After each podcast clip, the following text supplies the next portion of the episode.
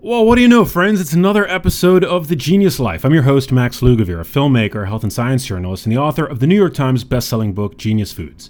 This episode features my good friend, Vanessa Fitzgerald, who's a certified nutrition consultant and health coach. She's also known to her legions of fans on Instagram as Vee's Honey. This episode focuses on Adderall, which is one of the drugs currently being used to treat ADHD in children around the world. Did you know that over 5% of all children in the United States ages 2 to 17 take ADHD medication, and that rates of ADHD diagnoses seem to be increasing? Yeah, according to the CDC, the percent of children aged 4 to 17 ever diagnosed with ADHD had increased from 7.8% in 2003 to 9.5% in 2007 and to 11% in 2011 to 2012. So, I mean, this is quite frankly startling, and I'm not so sure that it's the brains of our children that are the problem, as much as it is the one size fits all education paradigm that simply doesn't work for every learner. But I digress. Over the next hour, you're going to learn how Adderall began taking over Vanessa's life and how she was able to quit her addiction.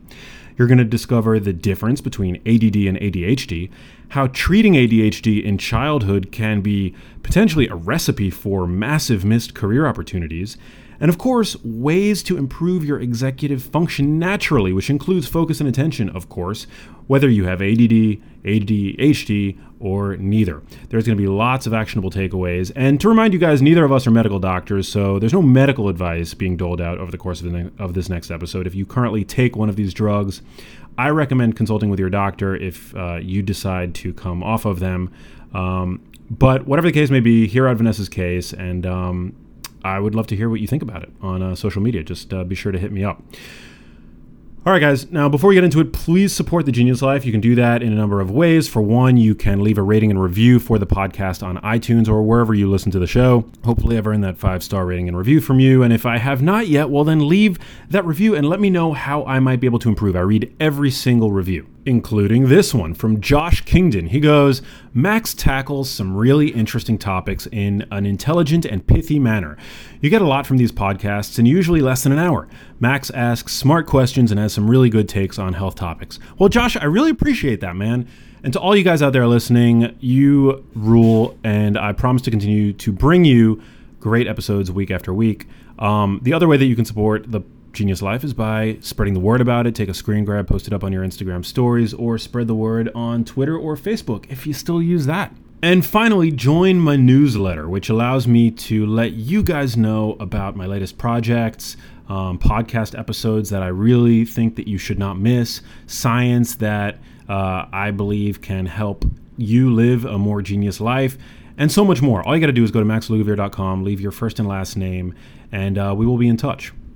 All right, guys, thank you for listening to my intros. As always, I'm excited to get into this conversation with my good friend Vanessa Fitzgerald, aka Vee's Honey. Here we go. Cool, we're rolling. Thanks for being here, Vanessa. Thanks for having me. Yeah, so I'm excited to get into your story. Yeah. Healing or treating, rather, ADD naturally. Yep. Why is this something that you felt like needed to be talked about? Well, I personally was addicted to Adderall for 13 years, but it's a stimulant drug. And there have been some neuroscientists that have proved that it's the same thing as meth. So basically, I was a fancy meth head walking Damn. around because I had a prescription, and that's like, okay, as opposed to buying drugs off the street. Anyways, there's a lot of adverse side effects to using Adderall, especially for a prolonged period of time. And I just found that at age 30, having been on Adderall for so long, that my life wasn't where I wanted to be. My career wasn't where I wanted to be. My my personal life wasn't where I wanted to be. My romantic relationships were non-existent. And I had done the work. I felt like I had done the work. And there was one thing I hadn't changed, and it was my addiction to this drug. But it was also a very shameful addiction. You would a lot of people I know, including myself, would break it up, or you'd have a pill in your purse, and you know you'd pop it like a Tic Tac on the DL, so that no one really knows what you're taking. And especially being in the health industry and preaching, you know, anti medications and healthy food and healthy lifestyle, I felt like a fraud. Hmm. Do you, is, I mean, but you were prescribed this drug by a doctor, right? I was prescribed it by a doctor. Okay. Do you think that um, for people that that take it, there's a stigma attached to the drug? Is that because you use the word shame? I mean, do you feel like everybody feels sh- shame when they take that drug? Well, from my experience, after the first video I posted on Instagram about my detox, I had 800 DMs and only 3,000 followers, and all 800 people expressed shame around the drug. Hmm. I have parents reaching out to me all the time about help with their kids because they have shame about putting their kids on the drug. So I've never met anybody who is a proud Adderall user. Yeah. I have a family member who says that he can't function without Adderall. Well, I said the same thing. So it, it's, I also think that there's an emotional tie to it. I mean, obviously, it messes with your serotonin, your neuro, your neuropinephrine, um, and your dopamine levels in your brain. It basically tells your brain to take a back seat to producing dopamine. So your whole reward center is depleted after prolonged use with Adderall. So you get panic attacks, anxiety attacks when you're coming down off the drug or when you're withdrawing off the drug as a whole. Yeah. And that's scary to me to rely on a drug to be happy Mm-hmm. all the time. I mean, I get with bipolar and depression and things like that, but with something like this, a stimulant that's like an instant high, because that's what it is, was frightening to me to have to depend on that. So yeah, you you end up feeling like you can't function without it. I would take it to go exercise. I would take it to go out at night and party. I would take it to get to the office at a job I hated. It made the job so much more interesting. Hmm. In school, chemistry was fascinating all of a sudden, and I hate chemistry. That's amazing. Um, so what were like? Take me back to when you were first diagnosed with whatever you were. Di- what What were you diagnosed with? I was diagnosed with ADD at 17, meaning I had to go to a psychiatrist's office. I sat in front of a computer. There's a program on the computer, and you just hit keys that correspond to what's showing up on the computer screen, things like that. And then afterwards, she's like, "Oh yeah, you have got ADD," and like gave me a prescription for Adderall, and off I went. Wow. And I'll never forget the first time I took it. It was an extended time release tablet at a pretty high milligram dosage. And my heart was beating out of my chest. I was uh, lightly sweating. I was, I picked a fight with my boyfriend at the time in high school. I was like really excited about class. I didn't sleep for 24 hours it, it's an intense drug, but then your body gets used to it and then you plateau and you need more and more and more to function. And that's what was happening. So that basically created the addiction for you, I guess. Yep. And then the, the, that feeling of being high when you wake up, it's like caffeine, but but way more intense than caffeine. So you get up in the morning and you're like, "Oh, I'm excited to start the day." Until you start over analyzing and your thoughts run wild because if you don't have something to focus on intently for hours on end, you start hyper focusing on things that don't need to be focused on. And then you become nitpicky or over analytical. And then that's when anxiety comes in. I mean, it's basically the drug's designed to put you in fight or flight all the time. And I'm sorry, we're not being chased by tigers or bears anymore. so it's really not healthy. It shuts down your digestive system, messes with your dopamine levels. So one minute you're up, then you're down, then you have to take more. Messes with your whole sleep wake cycles, your hormones. So all your hormonal organs, especially your pituitary, your hypothalamus, your pineal, everything that's located in the brain, messes with everything. When they prescribe these drugs, are they um, meant to be? Are they? Is it assumed that they're to be taken for life, or are they and every day, like on a chronic basis, or are they? Because uh, I don't know these things. Are they supposed to be taken as needed?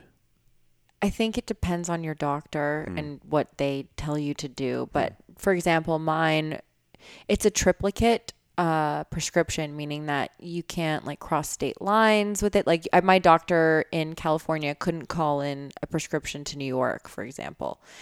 Um, it's highly, highly regulated. So my doctor, every time I would go in, he'd make sure I'd have to go in to take it. He would always ask me how much I was taking a day. Sometimes I would lie.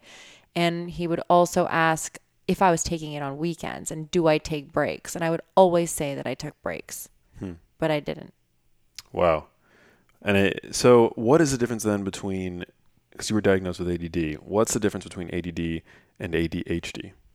So ADD is attention deficit disorder. ADHD is attention deficit hyperactive disorder. So I in my research I see that ADHD is more of a common term used for kids because you don't see a lot of ADHD adults or at least diagnosed that way because maybe they are ADHD but they're like Mick Jagger and they're running around the stage and singing and that's part of their creative process. Adults eh, eh, you know they you find your purpose as you get older in life and maybe their purpose is using that ADHD diagnosis but when you're a kid in school and we're all forced to, to fit into this box that we all have to learn the same we all have to get the best grade on the same exact test which is honestly so antiquated at this point, in my opinion, as far as learning goes. We need to celebrate the differences in learning for children. But yeah, you'll have that same Mick Jagger little kid drumming on his desk all day. And in order for the kid, the teacher to stop the kid from drumming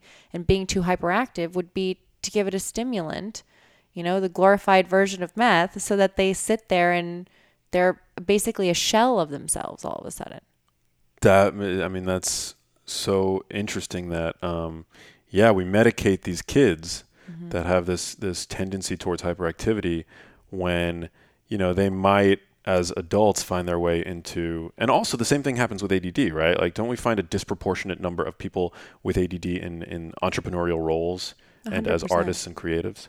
Yeah, and as an artist, creative entrepreneur, as an entrepreneur myself, I find that I have to I'm constantly thinking about 10 things at once do I am I able to focus for long periods of times like 6 hours on end? No, but that's also not normal. We're not we're not built that way. it's like 25 minutes of intense focus and a 5 minute true break, like not looking at your phone, walking around, getting some fresh air, getting up from your chair and then getting back to the work as humans we're not designed to sit there in front of a computer screen or a book for you know six plus hours on end without looking up breathing taking a sip of water.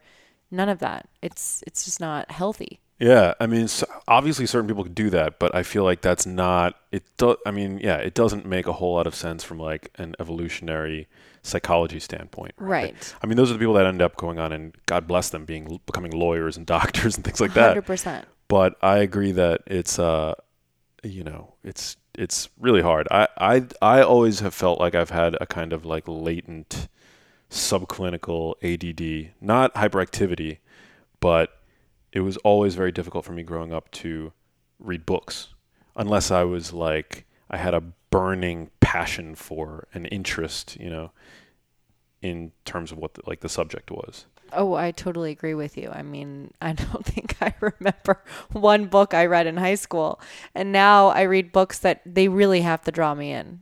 It this this year in January, I said to myself, I'm going to finish an entire book before I even start on another book cuz usually I'll be like reading 5 books at once and then never finish them, and I finally did it. It took me a long time, but I was also very interested in the book. Yeah, same. The only books that I've ever read front to back have been about nutrition.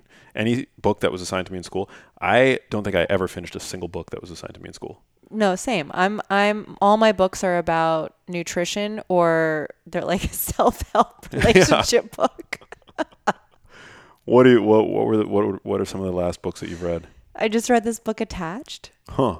It's really good. What's it about? Attachment patterns. Oh man. So there's like secure, anxious, and avoidant attachment patterns in uh, in relationships. Oh it's God. Fascinating. I'm scared to know what what I am. it's worth a read. Oh man. I read that one. I read your book, Genius Foods. Oh, that's awesome. Love Genius Foods. You were telling me that you uh you you use Genius Foods with your patients. 100%. So, my especially my phone clients, I have a lot of I'd say the the heaviest use of Adderall is in New York and LA, but especially in New York because it's a get up and go go go all day long and that's where I use like the most of my Adderall as well. And when I'm helping clients detox and I need to talk to them about diet cuz I'm also not so much about the word diet. I like a lifestyle. It's not just about us right now in this snapshot, it's about us 20 years from now which is why we do things to eat well so we th- that we can avoid things like dementia. Um, but it's the same diet for ADD. Literally, protein, um, quality proteins, healthy fats, green leafy vegetables, moderate fructose, no artificial chemicals or preservatives and things. I mean, zero to low sugar diet, um, low, I mean, preferably low carb. And when you do do carbs, complex carbs in moderation. So it's very similar to, you know, like, like for example, eating chicken liver. It's high in B12 you need and folate and folic acid and you need those things as a woman especially for your hormone balancing and so when people come off adderall i make sure that they're eating liver that you're eating sardines that you're eating certain brain foods to help reduce panic and anxiety attacks weight gain uh, excessive appetite hormonal imbalances we've got to rebalance the hormones so genius foods is a book that i tell all my clients to read because it's the best intro I feel into a lifestyle as far as eating for your brain rather than making it a diet like, oh, hey, I'm going to do the whole 30. And then as soon as that's up, I'm going to, you know, eat myself into a stupor and feel Yeah. sick. I, the Whole 30 is not designed to be like a sustained diet. I don't know much about it, but it's I don't feel that way. And I find that my clients that do Whole 30 get very frustrated. They feel deprived. And to me, it's crazy because they say they feel deprived on Whole 30, but they're eating like chicken and vegetables. Take away the Whole 30, I tell them to eat chicken and vegetables, they feel full. It's a it's a mentality that's associated with I'm going on a diet. Hmm. And it's associated with deprivation. And especially when you're detoxing off of a chemical substance, you're already feeling depleted and deprived. So why put yourself on a diet to feel even worse? yeah. I've I've come to calling what I recommend in Genius Foods a food lifestyle. I like that. It's not a diet. It's just a new way to approach food and and how to select the things that you eat that are going to serve you and that are going to that are going to help you. I love your comparisons, your like split screens on Instagram. I DM those to people all the time. Oh man, that's that's cool to hear. Um, so yeah, I mean, it, do you- in terms of you mentioned like a low carb diet, is it why specifically a low carb? I mean, I I find that there's a lot of you know, I I advocate for a low carb diet in part I think because I the the research on ketones is too compelling for me to ignore, especially in light of you know the value that they might provide to a you know an aging brain. Um, but in terms of ADD, what about low carb is is useful to you? Is it perhaps like the fact that it kind of keeps your blood sugar steady and allows you to kind of be be more focused? I don't know. What are your what are your thoughts? Well, carbs spike insulin, regardless of whether it's a sweet potato or a potato or rice. Yes, different things hit the blood sugar, your blood sugar at different speeds, but at the same time, the body still metabolizes it and recognizes that it's the same thing. It's not like, oh, this is a sweet potato and this is a potato and I'm going to store it differently. No, it's all the same.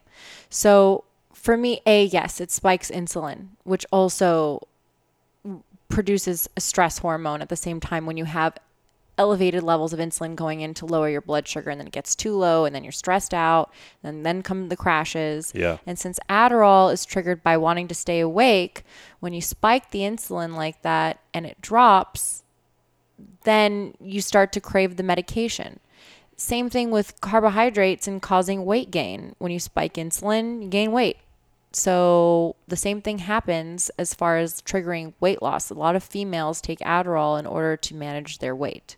Yeah, that's scary. It's scary. It's a weight loss drug. It's eh, you know what the generic it says on the bottle amphetamine. It says on everyone's bottle amphetamine. Jeez. It's only missing one ingredient from meth. Really? One ingredient. Whoa.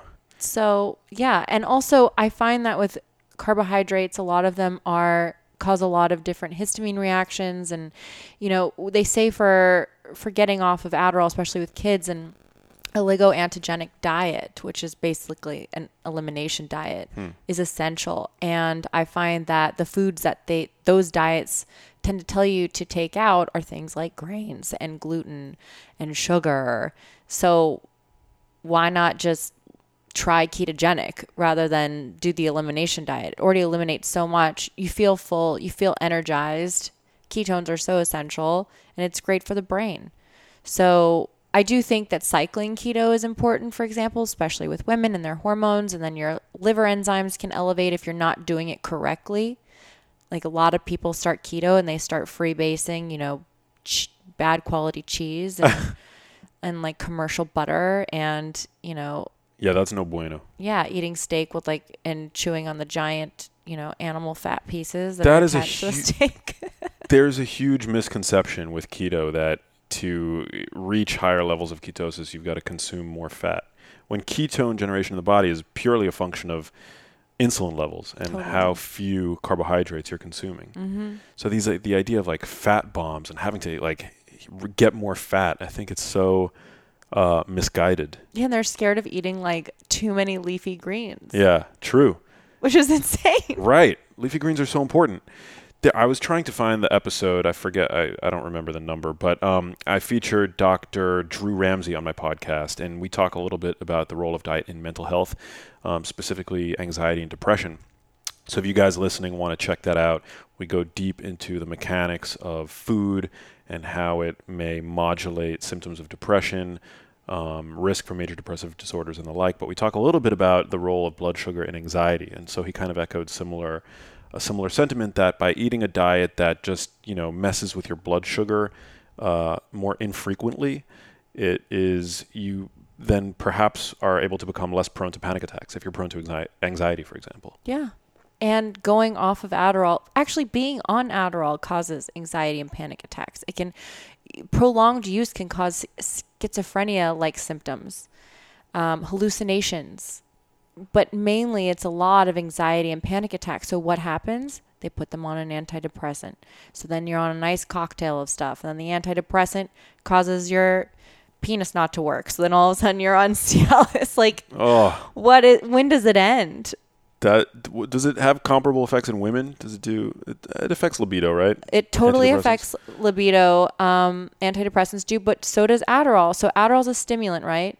So when I went off Adderall, I basically was was dead. Like just I thought I was dead inside. Like Oh, there my. was there was zero desire to do anything whatsoever. And a lot of my male clients uh, complain about the same thing. So then they'll go and they'll get a blood test to test their testosterone. Their testosterone's fine.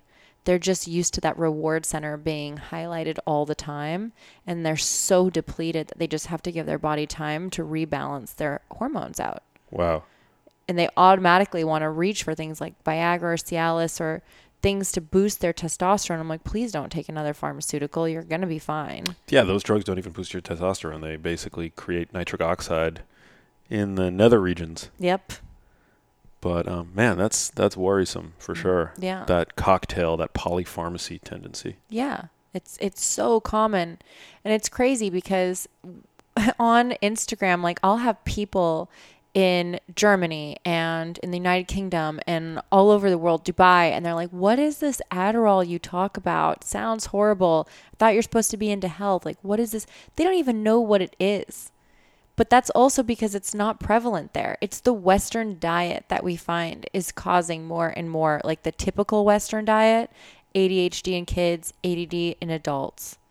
I mean, we're moving way more towards health and there's a lot more education being around it. But even like the EU puts warning labels on certain things on, on every product with additives that's on the shelf saying that this food may have an adverse effect on activity and attention in children. This food. Yes. European Union requires a warning label on food packaging that contains additives. And it says this food, it's not even a food, What- may have an adverse effect on activity and attention in children. Wait, do you, what are some of the additives? Well, you think about like Gatorade. So, like, you know, I don't know, red number five or yellow, whatever, or, you know, all the different additives that are out there.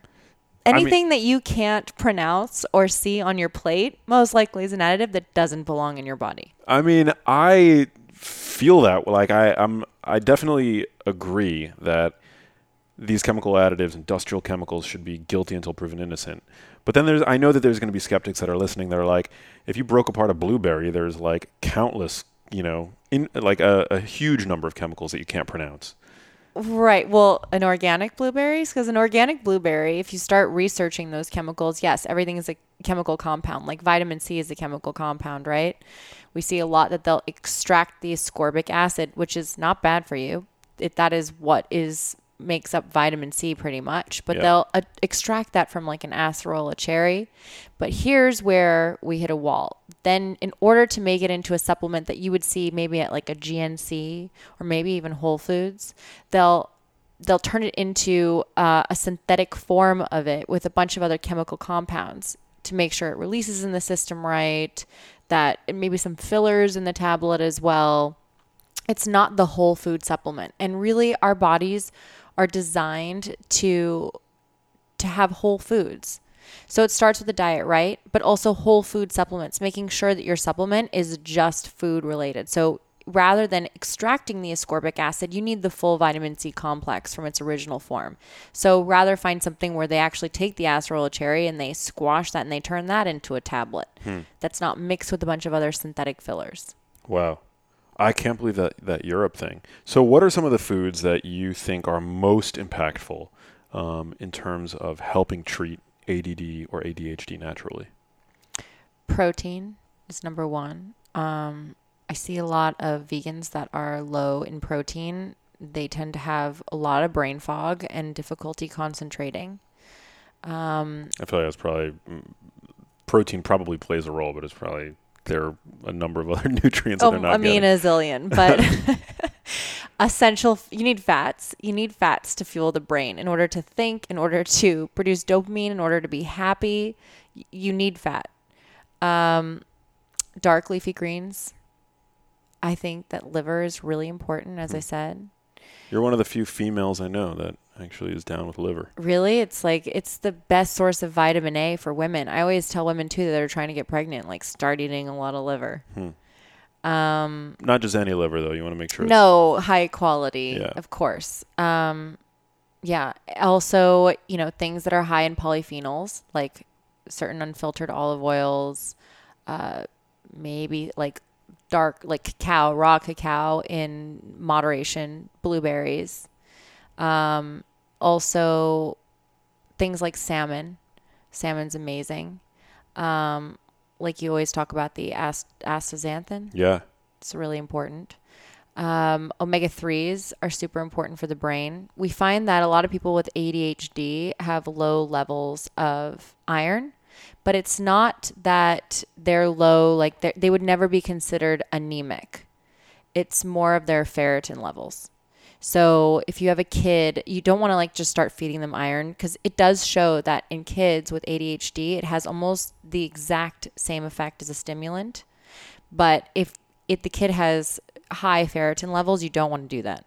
But if the ferritin levels are low, but the iron looks fine, like they're not anemic, then there is a need for iron there. Hmm. Zinc and magnesium are also really two really important minerals for ADHD. Um, but yeah, as far as food's concerned, you can get a lot of these if you have a balanced, nutrient rich diet, which consists of high quality grass fed or wild caught protein, uh, healthy fats that are not, you know, putrefied, that you don't, you know, you're not using like certain fats at too high of a heat that aren't supposed to be that way. Um, the dark leafy greens, certain fruits in moderation, just really low sugar. Yeah. What do you tell a patient who presents to you and is on a restricted diet, like a vegan diet? Like, say, you know, I present to you, my name is Kirsten, mm-hmm. and I refuse to eat anything that has been produced by or come from an animal. And yet, I'm complaining of brain fog and, you know, an inability to focus. What do you, like, what do you tell me? I'm very blunt and I state the facts. And even if they're type A blood, I tell them that what they're eating basically when we're not feeding our body nutrients and the full spectrum of nutrients, our organs are starving. And if our organs are starving, that's what causes chronic reactions in the body. And if we're not feeding our organs, we're constantly feeling hungry, which I also find a lot of the time with some vegans. There's a lot of snacking going on.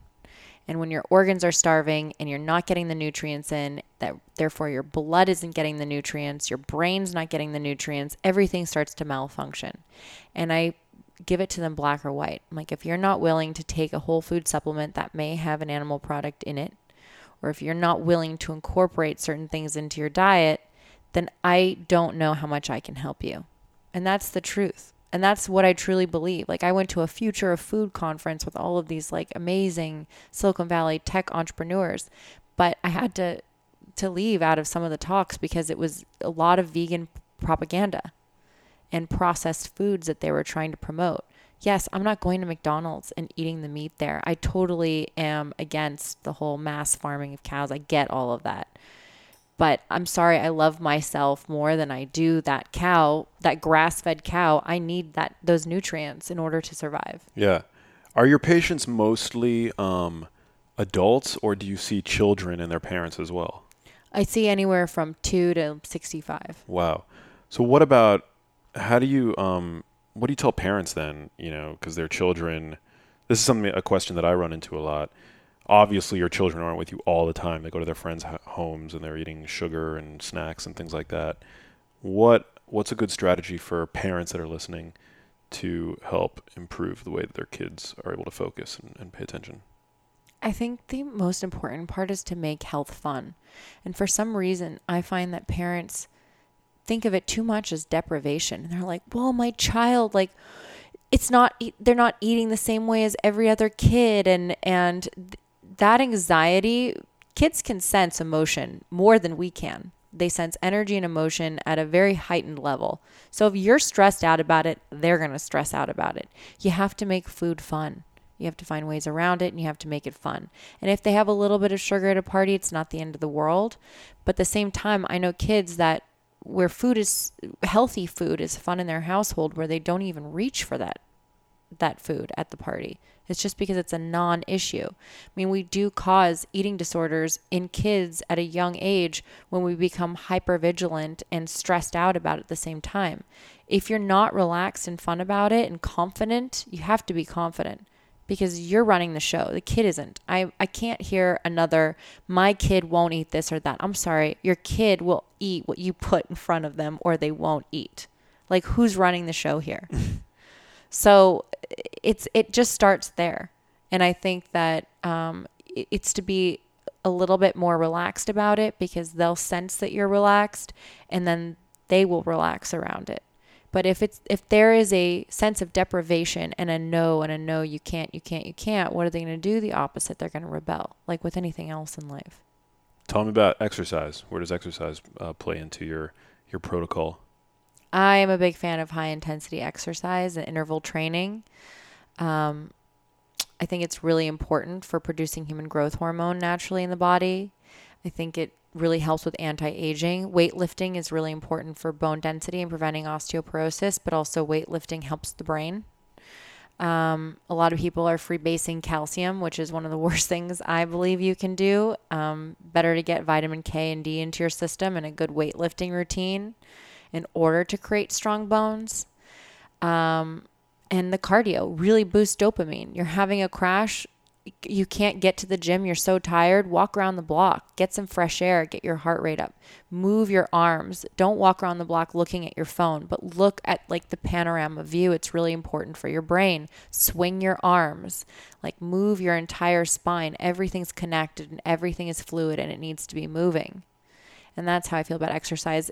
I think is essential to anybody's health.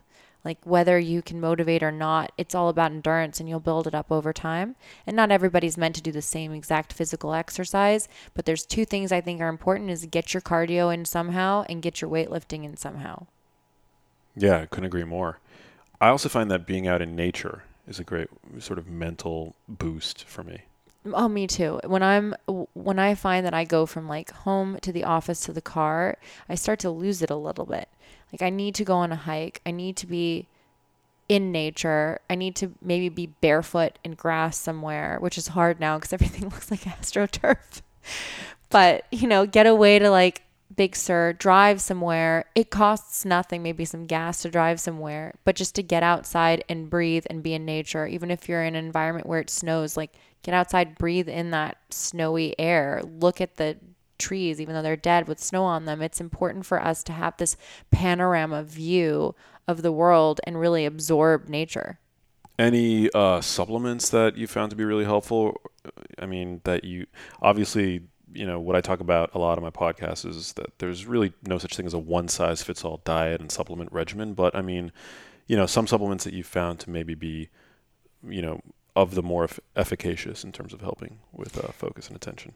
Yeah, I think a high quality rhodiola is very helpful. Interesting. What is rhodiola? Rhodiola is a plant and it really helps to boost uh, concentration, focus, and cognitive function. It also helps with depression and anxiety. Hmm. So rhodiola is one of those magical things that I really love. Whether it's in a tea form, a tincture, you just want to make sure you're getting a high quality. You're not going to like GNC and finding something that's pressed into a capsule. I'd go to like a health food store, find a, qual- a high quality rhodiola um, that really helps with concentration. Lion's mane, but I wouldn't do lion's mane every single day. I think your body builds up a tolerance. And I'm told by a lot of these mushroom entrepreneurs that it's best to take it like every other day. Hmm.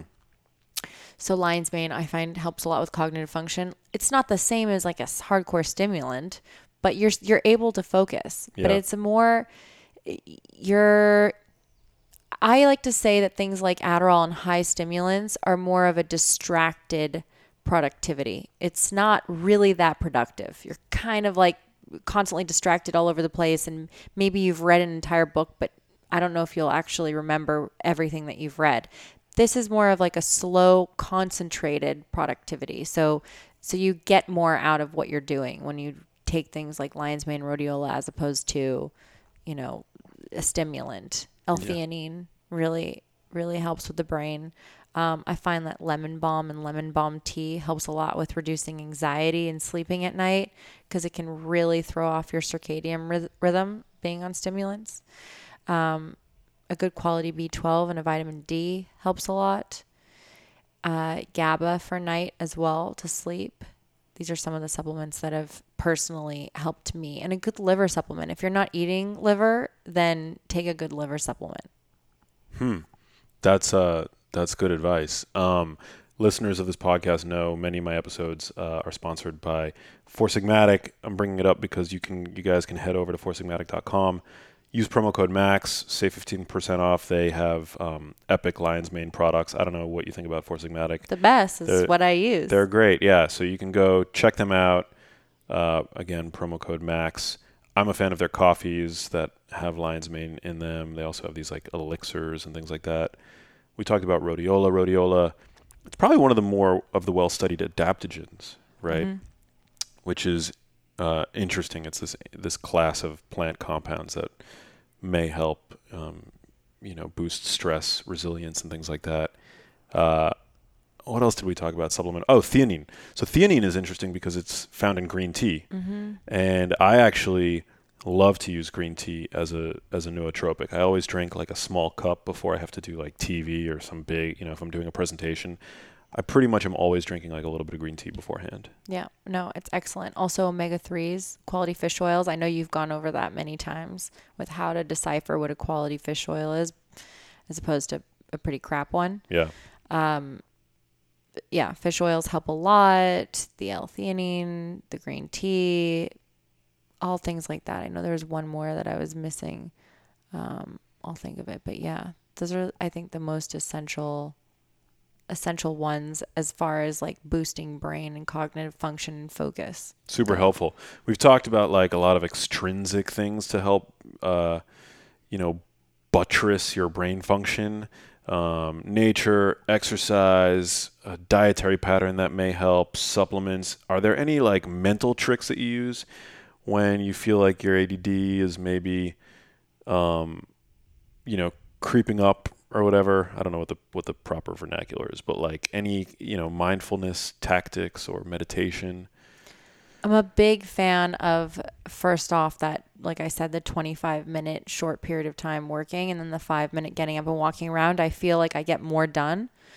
Um, okay, wait. So what is that? Walk us through what that's like. So it can go from either do 25 minutes and five minutes off or 45 minutes and 10 minutes off. So I'll sit in front of my computer, I'll answer emails, or maybe I'll write a blog post or I'll write an article for a publication and I'll sit there for 25 concentrated minutes. My timer goes off so I don't burn out. I take five minutes. I get up, I get water, maybe I go to the bathroom, I walk around, I can't look at my phone. I go back, then it's 25 minutes concentrated work, and that keeps going. Um, sometimes I'll go 45 minutes and then 10 minutes off. But that way I don't burn out, I don't crash, I don't get to the point where I get writer's block or I can't think anymore, or I'm thinking about too many different things. That helps a lot. Also, if you're finding that you're having hard time concentrating all the time, I would lower your exposure to things like phone, televisions with commercials, uh, things like that, like high high stimulating things.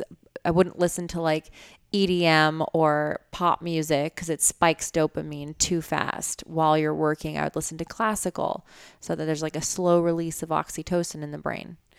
Um, so those are some of my hacks. Meditation, of course. Like if you're feeling tired, a lot of times we mistake being uh, hungry or depressed when we're tired. We're just tired. We need a rest, and it's okay. And and people feel like resting for some reason is a sign of weakness. I'm actually one of I should I'm guilty of that as well.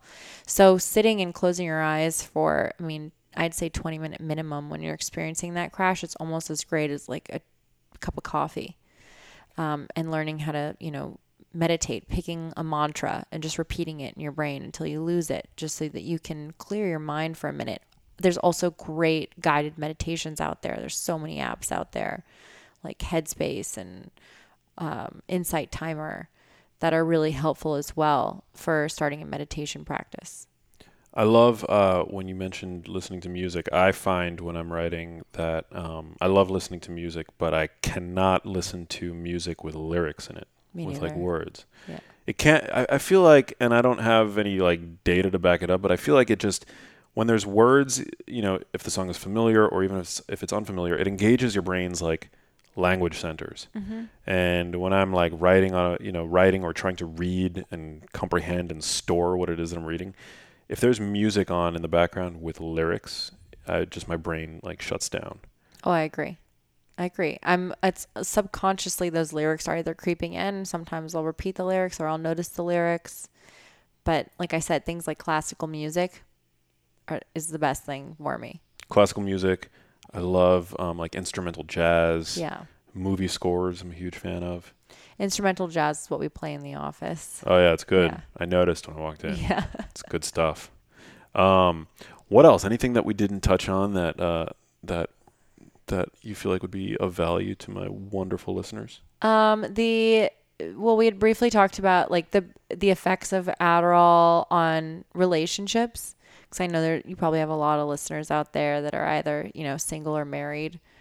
They're trying to figure their life out, Yeah, um, as we all are. of course. I feel like that's another big hot topic right now, and or always because as humans we're designed to to be in community and not be alone. so like Adderall in the setting of marriage.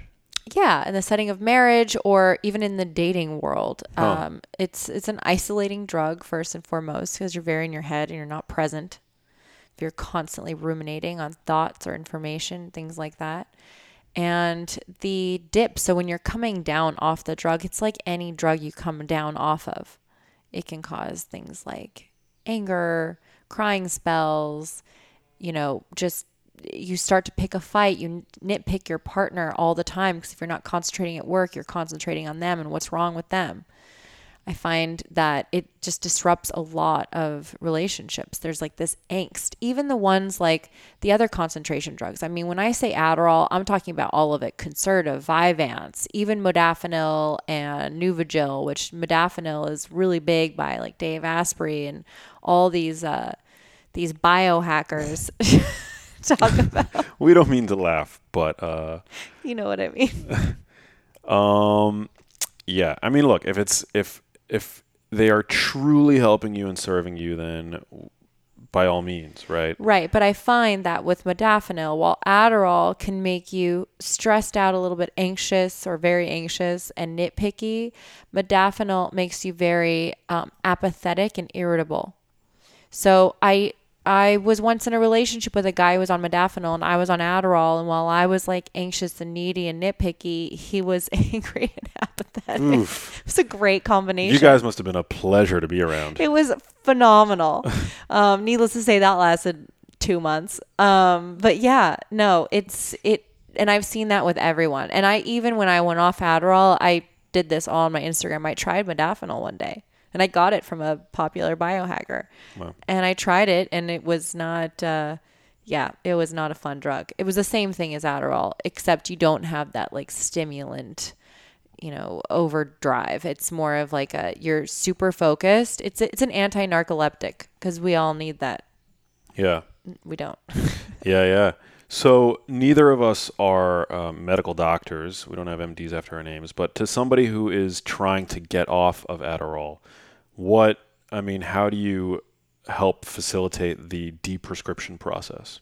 so it depends on the amount that they're on. I personally i'm not a doctor and i give this warning to all my clients i uh, but there's there's no there's no real bad side effects with detoxing off adderall. It's not like i won't take somebody off of a benzodiazepine or ssri but as far as adderall is concerned it's in your system and then it's not right? So i am a big fan of cold turkey I think just get it out of your system because every time you take it again, you hit the reset button and it's back in your system again.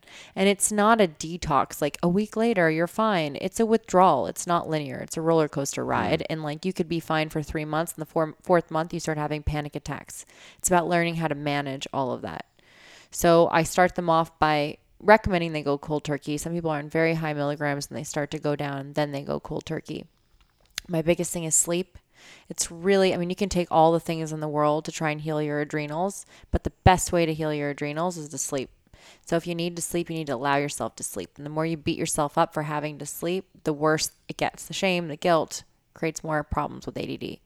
Um, diet change is huge for me. And I work on a gradient scale so that I don't shock the system too much. That doesn't feel like a diet and it feels more like a lifestyle and then we bring in supplementation. So I make sure that they have everything lined up. Like I have a great liver supplement that also happens to work like nature's Xanax. So I give that to my clients. So if they're having a panic attack or an anxiety attack or they're feeling depressed, they take this and it makes them it doesn't even it's not a sedative or anything like that. It just stops your brain from misfiring. Cuz really it's your brain playing tricks on you. It's not necessarily you. It's it has to learn how to function on its own. Then we talk about hormonal balance. Usually that happens first with women because they'll tend to lose their period. Men experience it about four to five months in of just losing their libido. Um, and then exercise routine. And then usually, I mean, I've had clients be fine after a week. They don't think about the medication anymore. They're fine. Maybe they'll touch base with me six months later and they need to, re- ref- to hit the refresh button, but they still haven't touched the pill. Um, I've I've never had an unsuccessful client that has gone back to the drug. Wow. Um, yeah, I mean, I would say if you guys are, you never want to stop a drug without at least consulting. Do your patients doctor. consult with their doctors? They always do. Yeah. And then the doctors always say there's no harm in going off of Okay. it. There are some doctors that are like, well, I feel like you're still not concentrating, so we need to up it. But, you know, doctors also make money from writing prescriptions. So, yeah. um, but with Adderall, there really is no danger. And I'll say, I'll say, consult with your doctor and make Yeah. sure there's no danger. The doctor can't say that there's danger because there is none. Got it. It's just like, uh, but some drugs, obviously, like SSRIs. A hundred percent. I don't do that. right. right. I'll work in conjunction with a doctor to help balance the brain naturally, like through food and things like that. Yeah. But I will never that and benzos, Hmm. like Xanax, Ativan, Ambien, Valium. You can't touch those. Uh, well, Ambien's not a benzo, but yeah. Wow, very interesting. Well, this was uh, this was enlightening. Wow, I learned a lot. Um, where can before we get to the last question of the podcast, where can listeners connect with you if they have questions, if they want to follow you? You've got a ton of fans out there. Yeah, for I guess there's a lot of people on Adderall apparently. Um, they can find me at Vee's Honey, V E E S H O N E Y on Instagram, or they can email me at info at veeshoney.com or my website, veeshoney.com. What is Vee's Honey?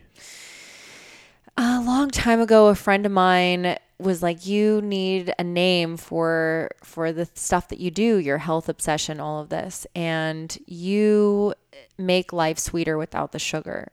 I think you should call yourself Vee's Honey. It's like a play on bees honey." And then I was like, "Oh, that's cute. I'll stick with it." And then it just kind of like Stuck. stuck. Oh man. here. Well, now I, I finally get it. So thanks for, thanks for uh, for sharing that. All right, Vanessa, what does it mean to you to live a genius life? To be fully present, which I'm still working on because I think that we're not promised tomorrow or an hour from now and the to live a genius life would to be would to be as present as possible to enjoy every single moment that we have to uh, cultivate connection through being present because it's we don't we're not going to look back and remember every single achievement that we've had and every single thing we did throughout the day, but we will remember moments with people or places or with nature. So being present is something I'm really trying to work on. How are you working on it? Meditation reminders when I tend to think to future or past, um, and refocusing and just telling myself all I have is here and all I have is now. And just repeating that mantra. I love that. Well, thank you so much for your time. To all you guys out there listening in podcast land, as always, I value your attention. Thank you so much for listening to this episode. Um, if you guys, if this episode resonated with you, please share it. Take a screen grab, post it up on your Instagram stories, highlight your favorite quote, tag Vanessa or I, share it on Twitter.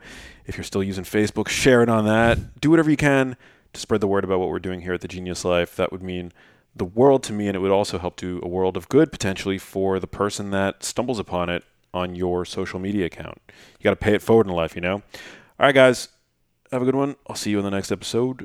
Peace.